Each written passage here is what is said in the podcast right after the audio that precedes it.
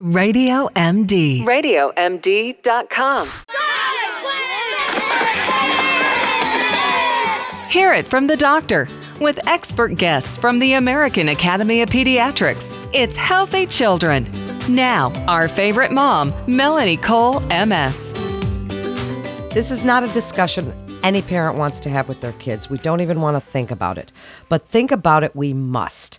Our kids have a unique issue that we did not have. They must be prepared for school shootings, mass attacks, gun violence in a way that we never did. I hate that we even have to talk about this, but we have to do this because it is incumbent on us to make these things, to bring them out into the open so that parents can have these discussions. You're listening to Healthy Children, and all of our experts are provided by the American Academy of Pediatrics. And joining me today is Dr. Lois Lee. She's an attending pediatric emergency medicine physician at Boston Children's Hospital and an associate professor of pediatrics and emergency medicine at Harvard Medical School. Dr. Lee, it's a pleasure to have you with us, although this discussion is always, you know, a difficult one to have. But I'd like you to start, as the emergency medicine physician that you are, about some of the statistics around accidental gunshot wounds, deaths for children. What do you see in the ER every day? So, unfortunately, firearms have now become the leading cause of death for children and youth 1 to 18 years of age. For a long time, it, it was injuries, but it was motor vehicle crashes. But since 2017, we have seen a shift.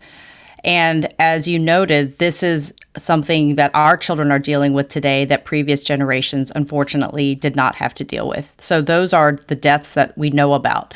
When we think about um, children in the pediatric age group that can even go up to 24 years of age, right? Pediatricians do take care of youth uh, through their college age years.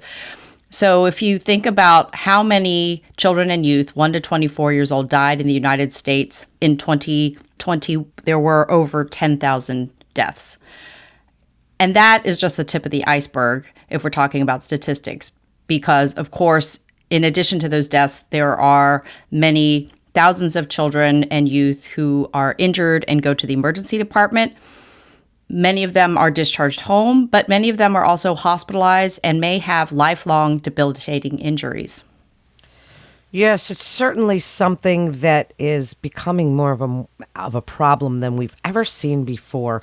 So let's talk about parents because first of all, I want to I want to discuss the discussion that we have with our kids, but also some parents are avid gun owners. They insist and storage and and from what I know Dr. Lee and I've done this for 15 years and talked to so many of you amazing doctors and that things like teen suicide are increased if there's a gun in the house the rates and it can take what might have been just a momentary emotional you know situation for a kid and turned it into a permanent situation Tell us a little bit about guns in the home and what you know about that now. Absolutely. So, we do know having a gun in the home increases the risk not only of intentional injuries and deaths from self harm, but also unintentional shooting injuries and deaths. Let's focus a moment on suicide, which tends to affect our adolescents and teenagers more, but certainly we see it in younger elementary school age children as well. We know in this age group that suicide is really an impulsive act. And so if there is a means of self harm, like a gun in the home, we know that greater than 90% of the time, if a child shoots themselves with the intention to kill themselves, they will die. This is in stark contrast to if they find pills in the home and overdose on something like acetaminophen.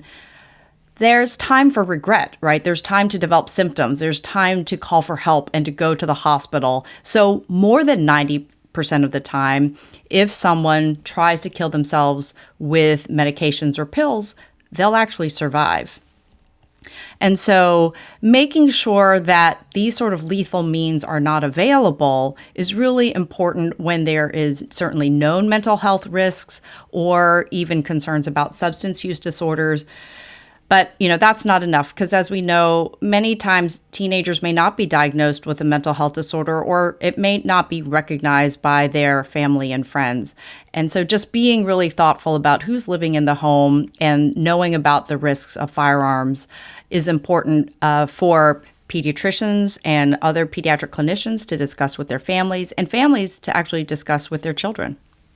So we used to do a lot of shows about Ask Day. We do that every year, and it's so important for parents to ask, especially for the littler kids, their friends, parents, if there are guns in the home, if they're secured, if they're locked, that sort of thing. But these days, Dr. Lee, it's a different deal because you could ask another parent and that could turn into something that is just untenable. It could turn into a huge fight. It didn't seem to be that way 15 years ago when my kids were little or 20 years ago, but boy, today it's a tough question. Can you tell us a little bit about how you would advise parents to find out if the the kids that their kids are having play dates with live in a home with gun owners because now, man, it's a tense situation to even ask. That's true. And this is even if you're, you know, dropping your child off at your, uh, you know, at their aunt's house or their grandparents' house. But I do think that, you know, really framing it that everybody has a shared goal to keep their children safe and that this is not a political uh, discussion that you're trying to have. It's really about child safety. And I think also starting with something that is a little less controversial. So if your child will be driving around, right, with the parent um, in the other friend's car, you want to always make sure that there's the proper child safety seats or booster seats, depending on the age of the child. So I think starting with that discussion, um, you know, I just want to focus on making sure we're keeping our children safe. So if you're going to be driving my child anywhere, I just want to make sure you have a booster seat. And um, I also like to know if anyone has firearms in the home, and if they do, uh, how do you store them? And yeah, that definitely could be an awkward conversation, but I think starting with the place of the shared goals um, and starting with a discussion of something that is uh, less controversial might make it go a little bit easier. That's a great tip and a great point to talk about shared goals. Sometimes these days that doesn't even always work, but it, it, it certainly is a great, great way to start. Now, we also have to, in this day and age, talk to our kids about reporting. When they see these things, when they see a parent's home with a gun on locked and unsafety checked. And they see a kid on a video in social media waving a gun from his parents house around. They see these things now and some kids don't understand the difference between reporting tattling gossiping. Can you give us some information for talking to our kids about if you see something say something? Because this is again starting to be a problem we never saw before Absolutely. I think this is territory we're all navigating together, children and adults alike. But it clear it is clear that paying attention to what is on social media and right, just being aware of your surroundings. If if your child goes to another child's house and sees an unsecured gun, you know, sitting on the table or the nightstand, having that conversation with your child to say, listen, I, as your parent or your caregiver, my number one job is to keep you safe. And it's important if you see these things to please tell me. And I think assuring your child, right, that the child won't be in trouble, the child's friend won't be in trouble. And again, just really emphasizing the safety aspect of it. Um, and then for your older adolescents, teens, and young adults in your family, I think it's been a hard few months here in the United States, but then turning those into, you know, teaching examples for our kids and saying, if you see something on social media, you can't think it's a joke or that it's not serious or that it's never going to happen because unfortunately it might happen. And emphasizing, you know, if you say something and you tell me as your parent or your caregiver and we tell the proper authorities, we might be able to save some lives. Well, certainly we might. And it's such an important discussion. And all of this, Dr. Lee, is really involving communication with our kids and discussing what's going on in the world in an age appropriate way. If you could tell parents anything about that, about the role of parents in discussing, I mean, they, they do these shooter drills in school and they're learning about safety that way. But as parents, we have to have those discussions as well. What do you tell parents about having those discussions with our kids in an age appropriate way so that it doesn't freak them out and scare them and want them so that they never want to go to school, but yet they have to understand that, you know, this is something we have to know about? Absolutely. So I think as you said, age appropriate is really the the key to make sure that you don't scare your child. So, you know, your teenagers and adolescents, they're watching the news. They may be getting a lot more news than you even know, right? Off of social media and other things and just having a frank discussion and making it open-ended, right? Asking your teen, you know, what has it what is it you've seen? What are you worried about? You know, how can I help you sort of think about how to think about this, right? So that you can go to school um, and not feel anxious and unsafe.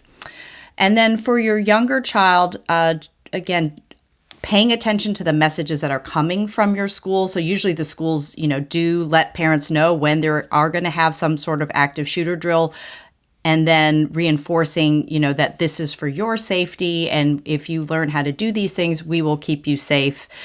Uh, and again, that just emphasis on safety. I think it's also important for parents to know that, you know, outside of what's going on in the world, that again, guns in the home are also something that they need to address, and that children as young as two and three years old can and have, you know, shotguns that have killed other children. And so, even at the youngest ages, making sure that they know this is not a toy, this is dangerous. If you see it, you know, you need to tell a parent. But ideally, again, you can't trust that if you tell a three year old, right? If you find a gun, don't touch it. They're naturally curious. So it's really contingent on the adults in the household to try to make sure that the children don't have access to firearms. 100% agreed here. So wrap it up for us, Dr. Lee. You're speaking to parents now and and through the voice of the American Academy of Pediatrics and I know that they have been very involved and lobbying and gun control and and sensible measures. Speak to the parents as the expert you are and what you would like them to hear from you, from the AAP about gun statistics, violence, kids, suicide, all of it together when it relates to guns and safety and preventing, hopefully, some of these tragedies. Yes. So we know, as we've said before, that having firearms in the home does increase the risk of non fatal injury as well as death. And so for the youngest children, those can be unintentional shootings. But for our older children, adolescents, teens, and young adults, the concern is potentially for suicide. So you're trying to prevent sort of both unintentional and intentional injuries. If a household is going to have firearms in the home, the American Academy of Pediatrics does recommend uh, to store them in the safest way possible, which is unloaded with the ammunition and the firearm separated and locked away separately so that the child it does not have access to it. Now, many families do have their firearms for self-protection. And so again, we acknowledge it doesn't uh, make sense to have an unloaded firearm. However, there are ways to secure your firearm so that your child still can't access it uh, using special personalized trigger locks or uh, gun safes that basically use your fingerprint, just like you use a fingerprint to access your phone. You can have these personalized gun safes so that you can access your gun quickly, but that other people who are not authorized to, like children, can't access it. So, we do recommend that pediatricians and parents have these open discussions about if there are firearms in the home, how to secure them safely. And again, the goals for younger children are really to prevent unintentional shootings, uh, injuries, and deaths. And then for the older ones, again, lots of times they can still have unintentional shootings and deaths right the 12 year old wants to show off dad's uh, you know rifle to his best friend but also for our older kids, we're worried about suicide prevention. And so, for all those reasons, we need to have open discussions between caregivers, parents, and their pediatricians, but also families and pediatricians should have those conversations directly with the children. Thank you so much, Dr. Lee, for joining us and sharing your incredible expertise with us today. You're listening to Healthy Children, and all of our expert guests are provided by the American Academy of Pediatrics in conjunction with their consumer website, healthychildren.org. You're listening to Radio MD. You can listen to these shows on Spotify, iTunes, TuneIn, Stitcher, Google Podcasts, but of course, we love it when you listen on radiomd.com. And please share these shows on your social channels with your friends and family because we are learning from the experts at the AAP together, and they are the gold standard. They're the ones that help us to raise our children happy and, most importantly, safely. This is Melanie Cole. Stay well.